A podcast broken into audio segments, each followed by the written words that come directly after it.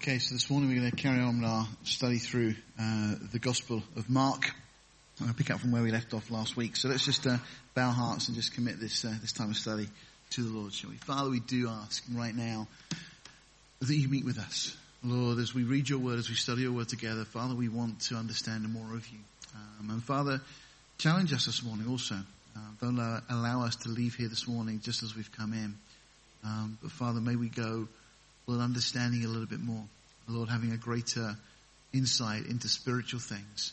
Lord, it's so easy to get caught up into the ways of this world and to think natural and carnal thoughts. But Father, we want to be setting our mind on the things above.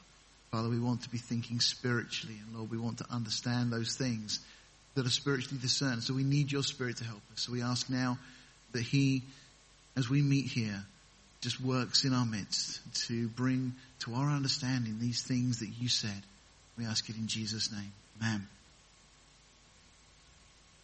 Okay, so as I said, we're carrying on in Mark's Gospel. There's about 40 miracles we mentioned last time that Jesus does throughout his ministry. Um, in terms of the, the, so the 40, we're looking at effectively miracle 19, 20, 21 in this study. Um, in the ones that Mark records, it's the 11th, 12th, and 13th miracle. So not all the gospel writers record all the miracles. They focus on different things. They look at different aspects, uh, and so on. Of course, uh, Matthew, Mark, and Luke uh, are very similar in terms of their content. Uh, sometimes referred to as synoptic gospels. Uh, people like to put labels on things, but um, we just have just four different representations of Jesus in the Gospels. Matthew presents Jesus as the King. Mark presents Jesus as a servant. Luke presents, presents Jesus as the perfect man. And John, of course, presents Jesus as the Son of God. And so we get this fourfold uh, picture, a complete picture. Of course, the world and these worldly scholars don't understand this. They don't look with spiritual eyes. Uh, they don't understand all these things. Um, but we have the joy and the privilege of being able to study God's Word and see these things as we go through.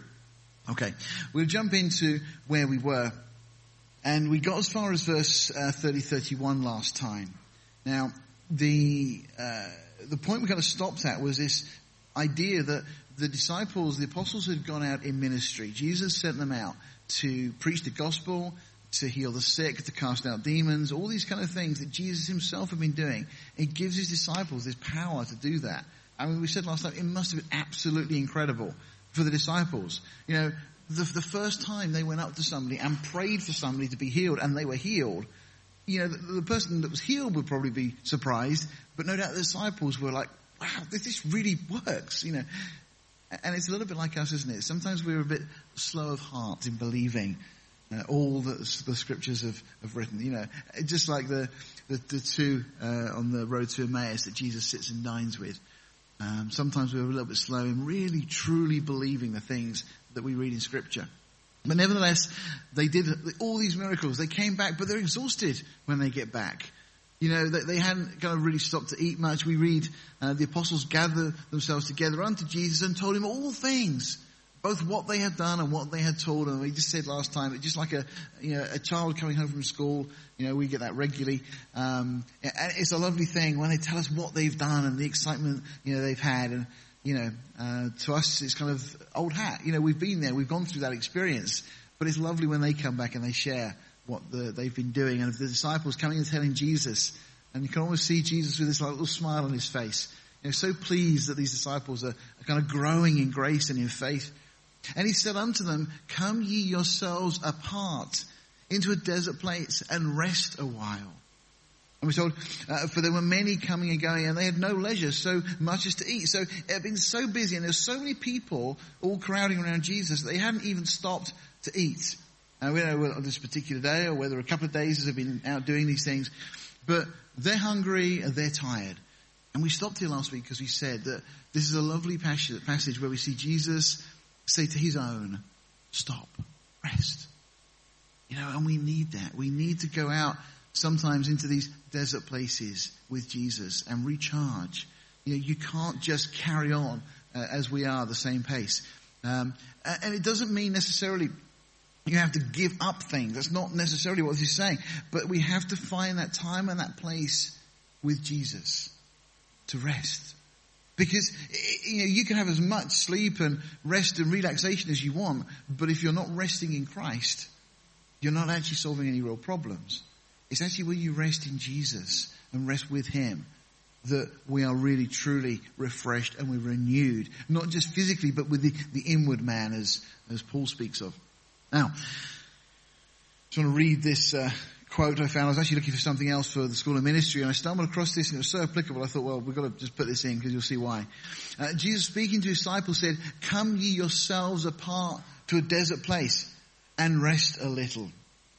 Uh, speaks of a quiet time is a place to come apart. Now we all have, or we should have, quiet times in our in our lives, times where we spend time with Jesus. You know, we may call it you know a devotional time or whatever other title we give to it, um, but it's time that we should just set aside to be with Jesus. You know, it's to, to come apart from the world and rest in Jesus. And uh, I like this quote from somebody called Vance uh, Havner. He said, uh, Jesus knows we must come apart and rest a while, or else we may just plain come apart. I think that's true. That you know you can't just carry on, particularly in ministry. If you're serving, you can't just carry on without going back. We're like we're like rechargeable batteries, if you like. You know, they're great when they're charged, but when they're flat, they're useless.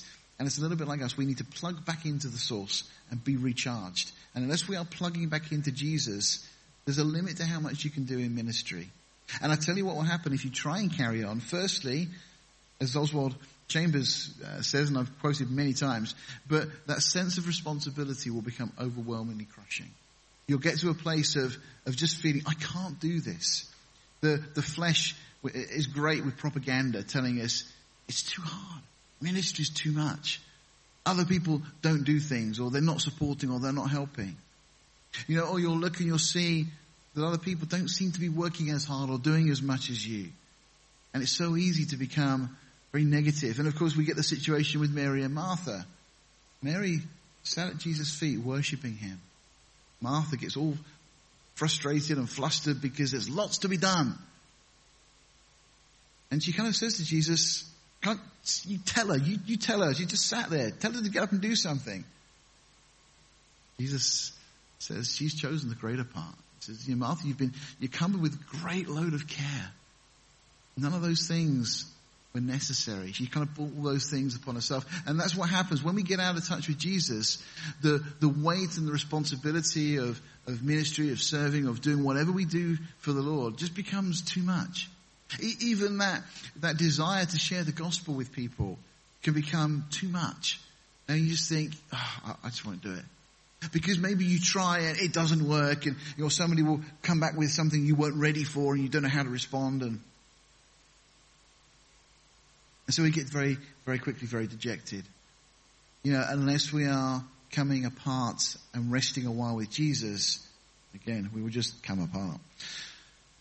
This quote goes on. It says, when the Bible becomes a part of you, you'll be less likely to come apart. To be much like Christ, we must be much with Christ. Attachment to Christ is the secret of detachment from the world. I really like that statement. Let me just read that again. Attachment to Christ is the secret of detachment from the world. Now many Christians struggle with all sorts of things, worldly things, lusts and all sorts of you know, pressures that come from, from the world, uh, pressures to impress and perform in the workplace and to be somebody uh, and so on. The world loves to you know, make us kind of follow certain stereotypes. But actually to become detached from those things, the secret is to become attached to Christ. And that's the way to do it. You become attached to Christ and the things of this world will just grow dim as we look into the glory of his face as uh, we sing in that great hymn. And so, although we must live in the world, we must draw our strength from outside the world. As Charles Hummel wisely said, interestingly, I, I, as I say, I just stumbled across this, but Charles Hummel's the chap who wrote that book that I quoted from last week. They're talking about the, the, the book, The Tyranny of the Urgent. And Hummel said this, he said, uh, adequate time for daily waiting on God is the only way I can escape the tyranny of the urgent. You know, the pressures that surround us and, and, and just demand our, our attention. You know, some of those things are, are not really important things. And we're going to see it played out now in the ministry of Jesus here. Because it's kind of a bizarre situation. The disciples have come back. They're so overwhelmed that the Lord has used them in this way and they're telling Jesus all about it. And Jesus says, okay, come, come away, come and rest. Now, all this crowd are gathered around. They're wanting to see Jesus and talk to Jesus. And, and kind of you and I, the natural mind, that the Martha mentality would tell us to, but these people have come, we've got to do something. We need to minister to these people. And so we read verse 32, and they departed into a desert place by ship privately. Get back in a boat, and just travel away. But verse 33 says, and the people saw them departing, and many knew him, and ran afoot thither out of all cities. I mean, this is a great crowd of people that's following. And we read, and outwent them, and came together unto him. So, this whole group of people, this whole multitude of people now follow after Jesus and the disciples. They see where they're heading off to. Some of them presumably knew roughly where they were going, where they were heading. And so they all set off on this journey to go and find Jesus, find the disciples. I think this is really quite fascinating. Verse 34 says, when Jesus, sorry, and Jesus, when he came out, saw much people and was moved with compassion toward them because they were a sheep not having a shepherd. And he began to teach them many things. And when the day was now far spent, his disciples came unto him and said, This is a desert place. And now the time is far past. So we're getting to the end of the day, and we'll, we'll come back to this in a minute. But there's a really important point I want to highlight here. As I was studying, I just stumbled across, it wasn't intending to, to see this, but it's just the Lord just seemed to make this just come alive on the page. That the, the Martha mentality, as I said, was there's a group of people, let's minister them, let's do something. And Jesus says, no, no, let's just come aside. Spend time with Jesus. Get alone with Jesus. That's the most important thing. What happens as a direct result of them leaving the urgent, as it were, and coming aside and spending time with Jesus? What happens as a result? Well, here we're told. This great crowd of people come to them. You see, so often we, we set about trying to achieve our, our goals and be it personal, private, ministry, whatever. But actually when we come apart and spend time with Jesus, the people come to them. That was really what the disciples had been trying to do. Reach people, witness to people, speak to them, preach the gospel. Jesus also wanted to teach them, to heal them, to demonstrate that he was God manifest in the flesh to preach that the kingdom was coming. And actually, by totally counterintuitive means, Jesus says, now let's just come aside. And this crowd then come to him. I encourage you to not worry about the urgent things, the things that are before you, the things that seem so pressing for your time and attention. Make your priority to come apart and spend time with Jesus. And then those things will come to you. They'll come and find you, but in a way and at a place and a time that you've now been refreshed. I, I just found that really quite amazing that, you know, to, to you and I, that, that whole idea of let's reach out, let's try and get this crowd and speak to them. But Jesus says, spend time with me and I'll bring them to you. I think there's something in there. I'll let you pray that through and think through in your own hearts. But so we read that Jesus saw them. He has this compassion on them because he sees them as sheep not having a shepherd. And isn't that just like the world today? You know, so many people out there, they're lost. You know, sheep are not the most brightest of creatures. You know, they, they kind of follow each other in packs and it's very similar to the world, isn't it? It's a good analogy that, that we have here in scripture. You know, sheep to truly digest need to chew and chew and chew. Um, sheep have five stomachs. So they'll swallow the food, the grass typically they're eating, they'll bring it back up again and then regurgitate it and swallow it, it goes into a second stomach and so on. They need to keep going over and over things before it really starts to become a benefit to them. You know, the world are a little bit like that. We need to keep going. We need to keep feeding them, keep teaching them things of God, keep showing them our godly lifestyle. showing them how a life can be lived apart from the pressures and the dictates of this world. They should be able to look at us and see that we are, as Paul says, we should be ambassadors for Christ. It should be something so obviously different about someone who's a Christian. Again, because they're sheep not having a shepherd. You know, there's so many voices in the world just calling people this way or that way. I mean, eventually there is going to be a shepherd who's going to come. He's going to be a shepherd who's going to lead people to destruction. The Bible speaks of him as being Antichrist. And he will unite the world. He will solve all the problems of Brexit and all the problems going on in the EU and the problems with Italy and, you know, the, the government issues all around Europe and, and America and Trump. You know, the world is in a political mess, no question. And we're not far away from somebody stepping onto the world stage and being just as a shepherd, leading people. Sadly, a lot of people aren't going to follow a whole multitude, many is the uh, expression so many times in the New Testament that many will follow after. Jesus said it, Peter said it, Paul said it. You know, they all reiterated that this deception that's coming is going to deceive a great multitude of people. But you know, we have this opportunity now. We have a, a window of time. The, the curtain hasn't yet been drawn. That we can go to people.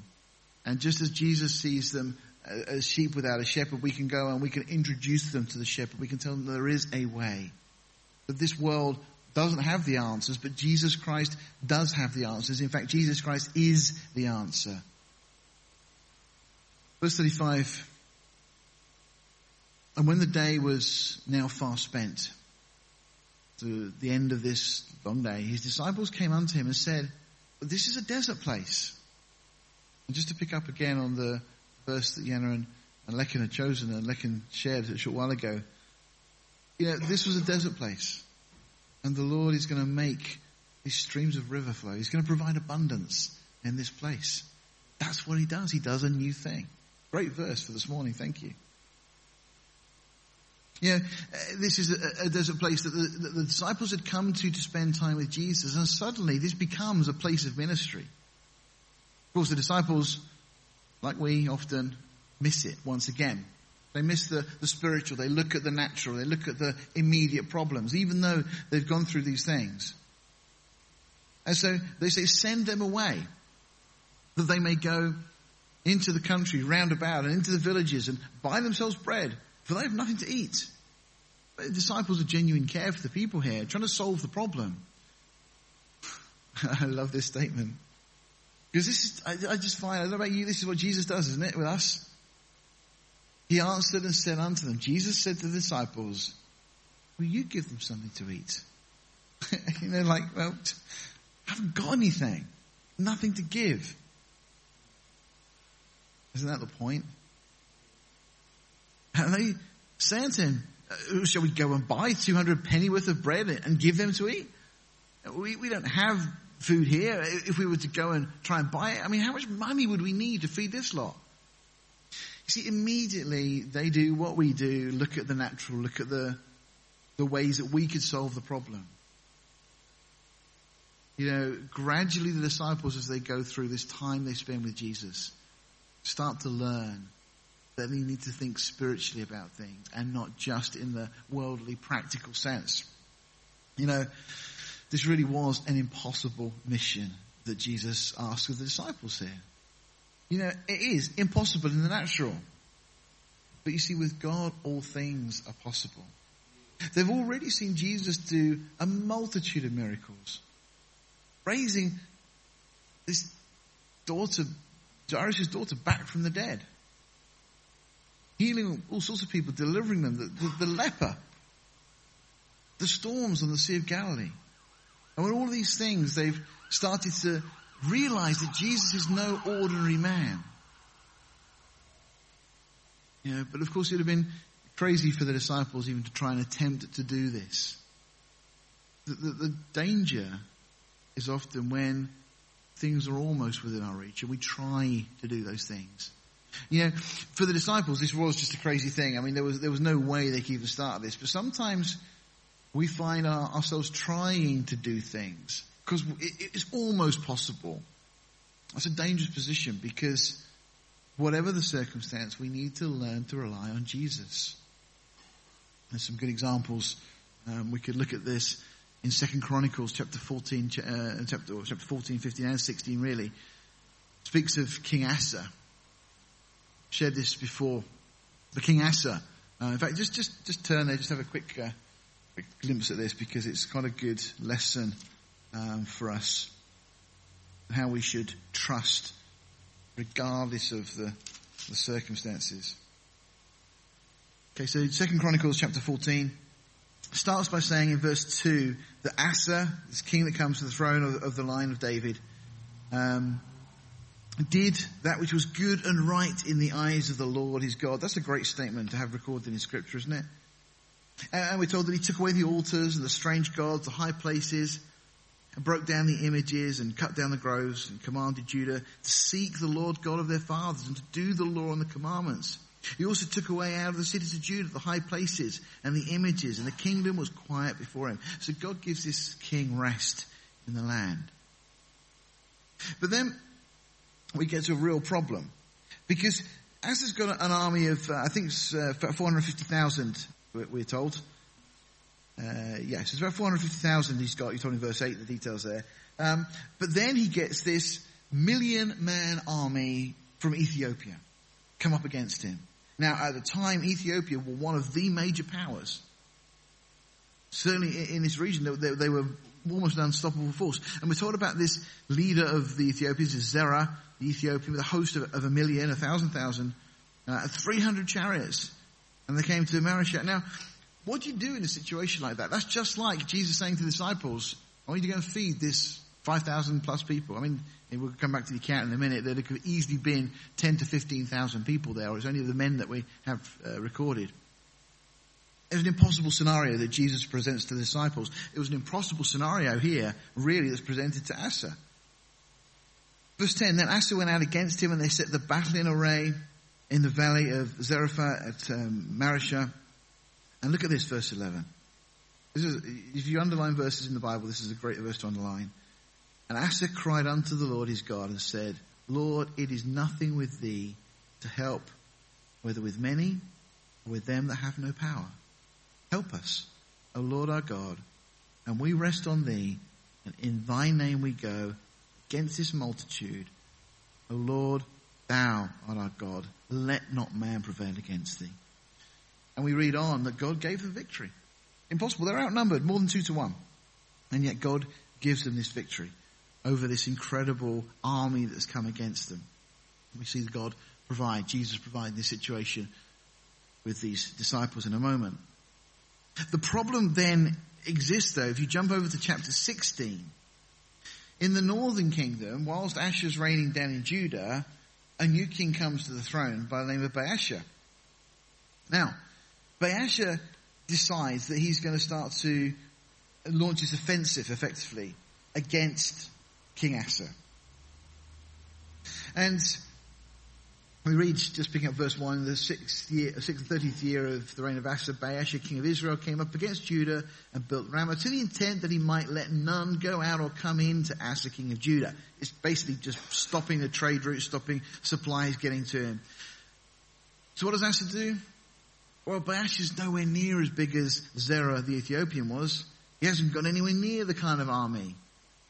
You know, so this one's within his reach. He could solve this problem on his own. Then Asa brought out silver and gold out of the treasures of the house of the Lord, out of the king's house, and sent them to Ben Hadad, king of Syria, that dwelt at Damascus. You see what he's doing? He's now finding a natural solution. When he's totally outnumbered and there's no possibility of solving the problem, he goes to God and God delivers him. But when it's almost within his reach, he goes for the natural solution. And he goes to Ben Hadad and says, you know, break your alliance with Baasha and come and, and work with me and so on. And basically that's what happens. And of course they do get victory. But then we read in verse 7, at that time, Hanani the seer, the, the prophet, came to Asa king of Judah and said unto him, because thou hast relied on the king of Syria and not relied on the Lord thy God, Therefore is the host of the king of Syria escaped out of thy hand. So what he's being told is, yeah, okay, You may have solved the problem with Baasha, but now you've got a bigger problem because now Syria is going to escape out of your hands. They will cause you problems, and they did later. And Hananiah then goes on and says, Were not the Ethiopians and the Lubim a huge host with very many chariots and horsemen? Yet, because thou didst rely on the Lord, he delivered them into thy hand. And then we have this very famous verse that is often quoted out of context, but for the eyes of the Lord run to and fro throughout the whole earth to show himself strong in the behalf of them whose heart is perfect toward him. Herein now hast done foolishly. Therefore from henceforth thou shalt have wars. So, because he gets a problem that he can almost solve himself, he looks for a, a fleshly solution. And unfortunately, as a result of that, we find that God then says, well, okay, you want to manage it yourself? Go ahead, do it. And that's what happens for the rest of his reign. He ends up with this predicament lots of battles and issues and, and challenges he faces. Such a shame. So the, the, the situation here that we should learn from this is regardless of what the circumstances are, go to Jesus. You know, we're hopefully learning that we need to go to Him and rest for everything. We need to find that time. We can't accomplish anything without resting in Christ.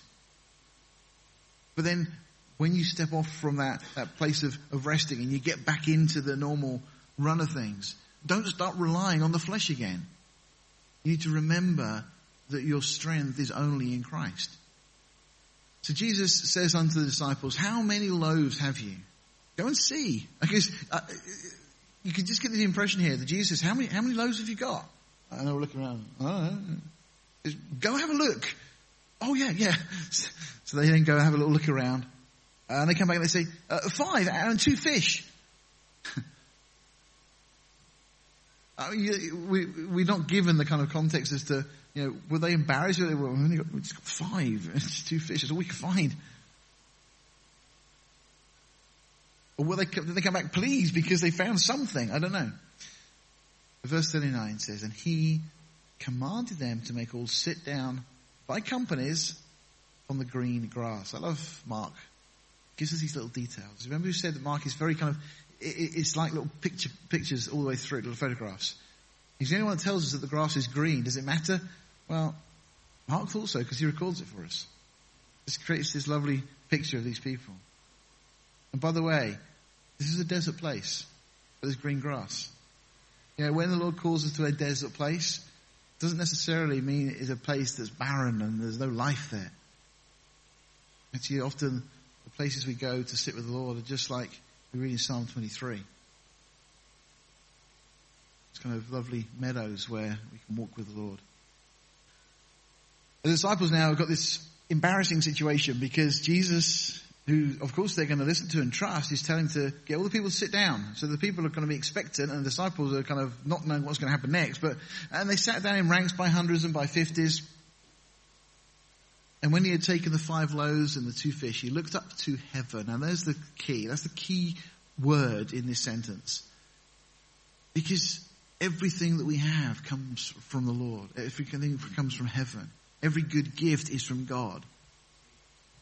You know, and Jesus here, and Mark recording this, it, it's important that we realize that, that Jesus is still in this relationship with his Father in heaven. He looked up to heaven and blessed and broke the loaves and gave them to his disciples to set before them. And the two fishes divided he among them all.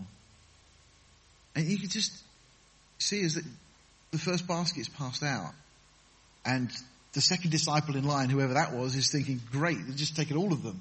And then he gets there and there's enough for him and he takes those. And the next disciple's thinking, there's no more now. Oh no, there are. You see, God doesn't run out. God's resources are beyond anything that we can think of. And we're told that he can do exceedingly abundantly above all that we ask or think. I mean, if there's an occasion in scripture where that's played out, it's here, isn't it? Is exceedingly abundantly above all that the disciples could even imagine. And Jesus providing. And I'm sure as every disciple got to the kind of the front of the queue with a basket, they're thinking, well, there's nothing left. I'm going to be looking really, you know, all the other disciples are handing out this food, and there seems to be more than we had to start with, but I'll have nothing to give. And that's the point. We have nothing to give. Only by going to Jesus and waiting for Jesus to fill our baskets will we have something to give out. Do you see the whole of this message is all about go to Jesus. Come to Jesus, come apart, come and rest with Jesus. When you face a problem, go to Jesus. When you need to be filled in order to give out for other people, go to Jesus. Verse 42 says of the people, and they did all eat and were filled. Of course, the world rejects this. We believe it because we have no reason to doubt Scripture. Everything we know in the Bible that can be proven to be true has been proven to be true. And continually we find more and more evidence of the authenticity of all of these things. And we're told they took up 12 baskets full of the fragments and of the fishes. And they that did eat of the loaves were about 5,000 men.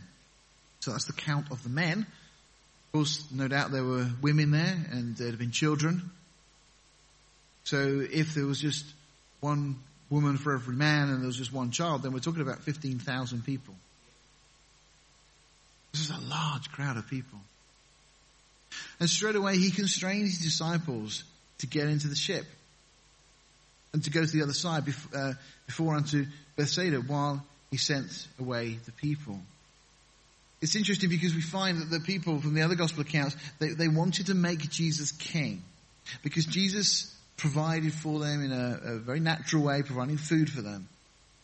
And of course the natural response was, well, we're going to get something out of this person. He's giving us things. He, he's a great candidate for king.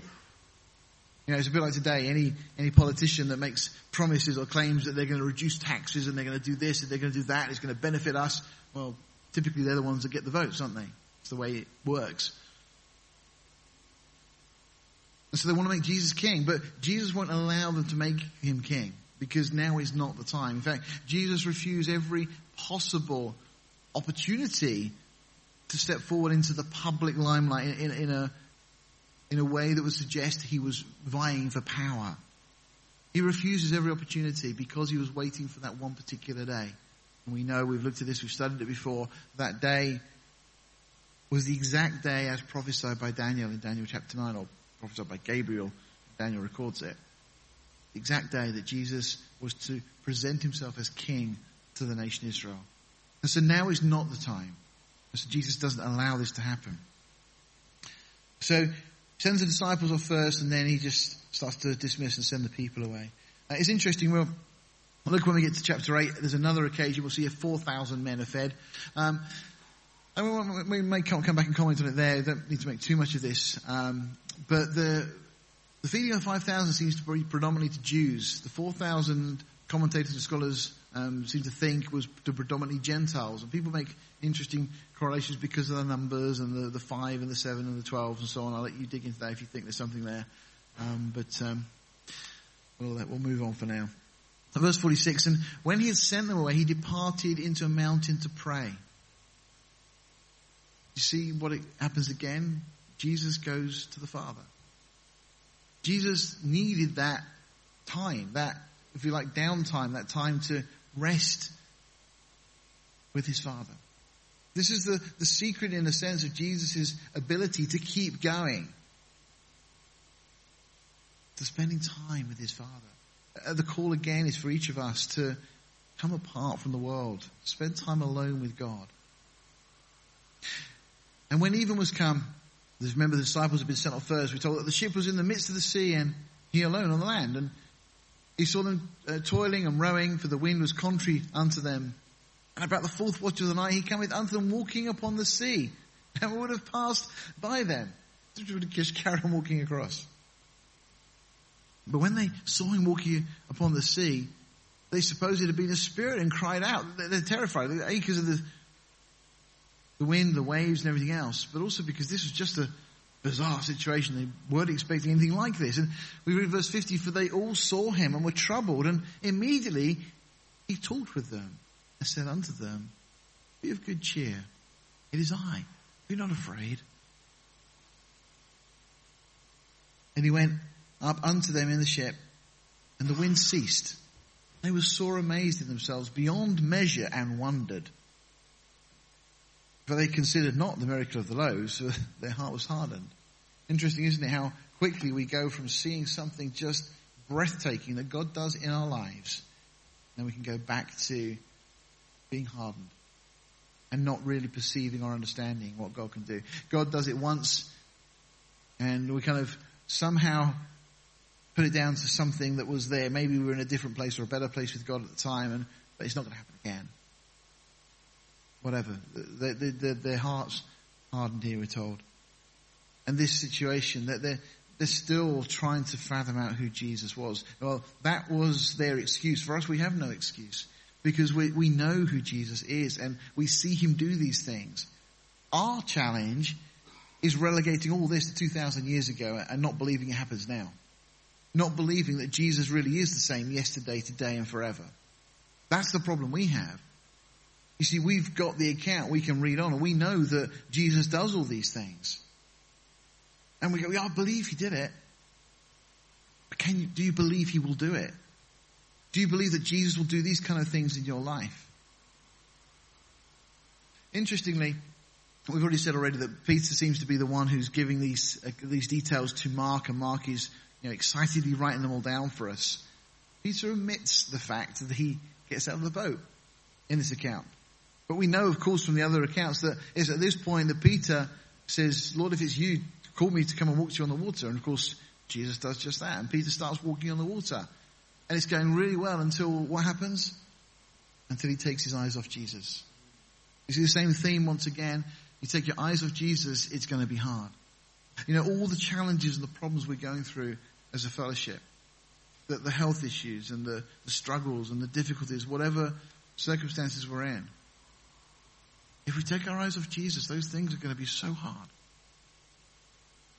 But if we keep coming back to Him, finding time to sit with Him, rest with Him, just get alone and read some scripture. Ask the Lord just to speak to you through it. Just spend some time praying. It's so hard. It really is hard. Because there's always something else that seems so important. But if we want to move forward as a church, if we want to move forward in our own walk with the Lord, I don't believe it's going to happen unless we make this step. And it's not just about me making this step. I, I need to make this step. I need to spend more time with the Lord. I, I spend, I was talking to Joy a few weeks ago about this. I spend a lot of time studying and preparing to, to teach and things like that. And I love that. I really enjoy it and I get so much out of it. Any of you who have ever taught will know that when you teach, you get more than you can ever possibly give out. But my personal time with the Lord, those times that I used to have where I would just sit down, it would be just me and the Lord and His Word. They're less now than they used to be. And I'm kind of ashamed to say it. You know, and I'm not blaming you, it's not your fault, but it is partly because of the situation with my day job and with pastoring here and the time we spend with meetings and, and everything else. What happens is the, the urgent things come to the fore. And, well, I, kind of, I need to get preparing for, for Sunday or for school of ministry or for Bible study or for whatever else we're going to be doing. And so those things always become the, the, the pressing thing. And yet the important thing is to get alone with the Lord. So this applies to me as much as it applies to you, but it applies to you. To every one of us here this morning. You need to be going home this morning and thinking, okay, this week, how can I find time, even if it's five minutes, just to get alone with the Lord? And we all have so many pressures. So many responsibilities. But for the parents here, you'll be grateful for just five minutes anywhere, anytime. Just, just five minutes to switch off. But whatever our circumstances, we've got to start to realize that there are many things that will demand our time and we have to put some of those aside. Go to Jesus, spend time with Jesus. Be strengthened by Him and the Lord will then deal with the other things. It's exactly what Jesus says in, in Matthew, I think it's chapter 6, chapter 7, isn't it? Seek first the kingdom of God. That's what he says. Seek first the kingdom of God. And then all these other things will be added unto you. You know, we can spend all sorts of time doing all sorts of things, but the primary objective of our life now as Christians is to seek first God. Just want to read you this quote from Oswald Chambers, because I think this is so, uh, so true. He says, the wind was actually boisterous. The waves were actually high, but Peter did not see them at first. He did not reckon with them. He simply recognized his Lord and stepped out in recognition of him and walked on the water. Then he began to reckon with the actual things. And this is what's going to happen to you when you get home this morning. You're going to start to reckon with the actual things, the real things that are in our lives. And suddenly the spiritual things will get pushed to the side. But me just read on. He began to reckon with, reckon with actual things and down he went instantly. It's interesting what Oswald says. He says, why could not our Lord have enabled him to walk at the bottom of the waves as well as on the top of them? Neither could be done saving by recognition the Lord Jesus. Another quote of Oswald Chambers, we step right out on God over some things. Stepping out in faith. What we're talking about this morning. But then self considerations enters in and down we go. If you are recognizing your Lord, you have no business with where he engineers your circumstances. The actual things are they exist. They're real. They're true. They, they demand our time. Yes, they do. But immediately you look at them, you are overwhelmed and you cannot recognize Jesus when the rebuke comes. Wherefore did you doubt? Let the actual circumstances be what they may. Keep recognizing Jesus. Maintain complete reliance on Him. If you debate for a second when God has spoken, it is all up. Never begin to say, well, I wonder if he did speak. Be reckless immediately. Fling it all out on him. You do not know when his voice will come, but whenever the realization of God comes in the faintest way imaginable, recklessly abandon. It is only by abandon that you recognize him and you'll only realize his voice more clearly by recklessness. You know, and we need to come to that place where we start to hear God's voice.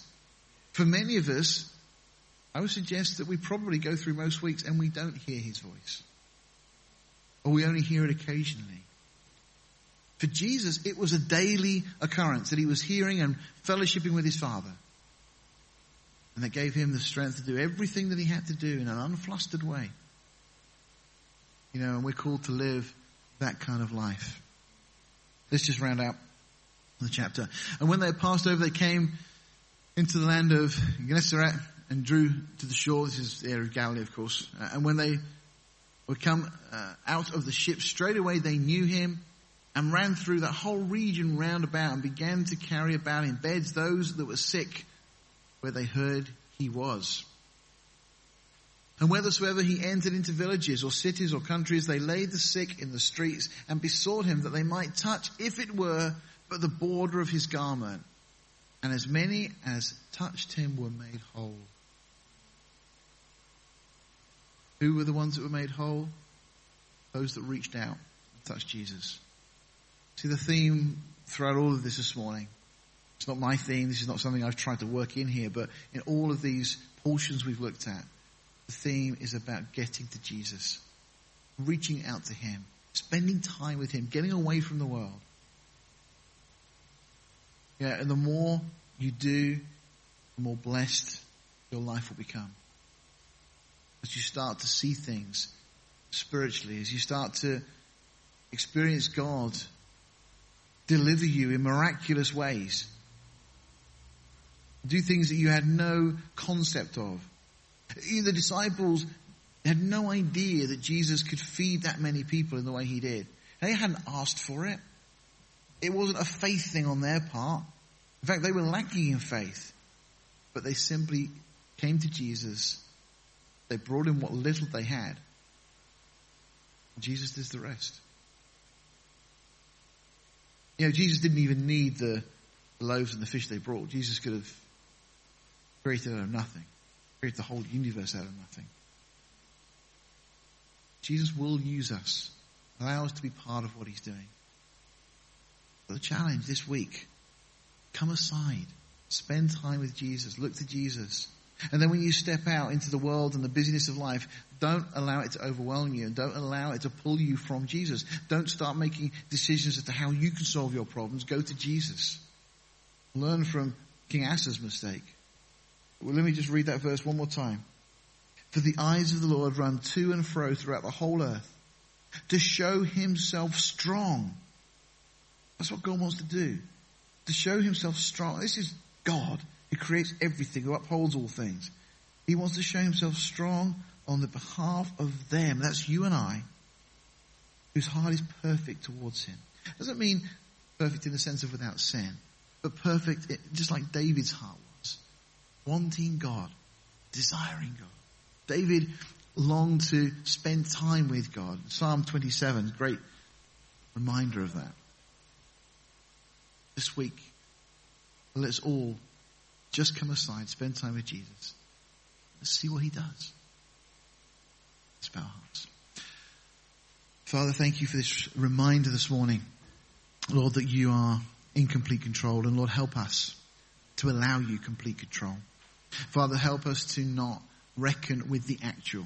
Lord, those things really are. There are demands on our time. There are pressures. Those things are real. But Lord, there is nothing bigger than you. There is nothing that you cannot give us the strength to deal with. There's nothing that you cannot overcome. Lord, that million man army of Zerah was nothing before you. Lord, you are our shield and you are defender. And Lord, it's in your name we go. Lord, it's in your name we go this week against the challenges, against the problems we face. And you will give us the grace and the strength, Lord, if we simply just come to you and wait upon you. Lord, teach us this lesson. Lord, I thank you.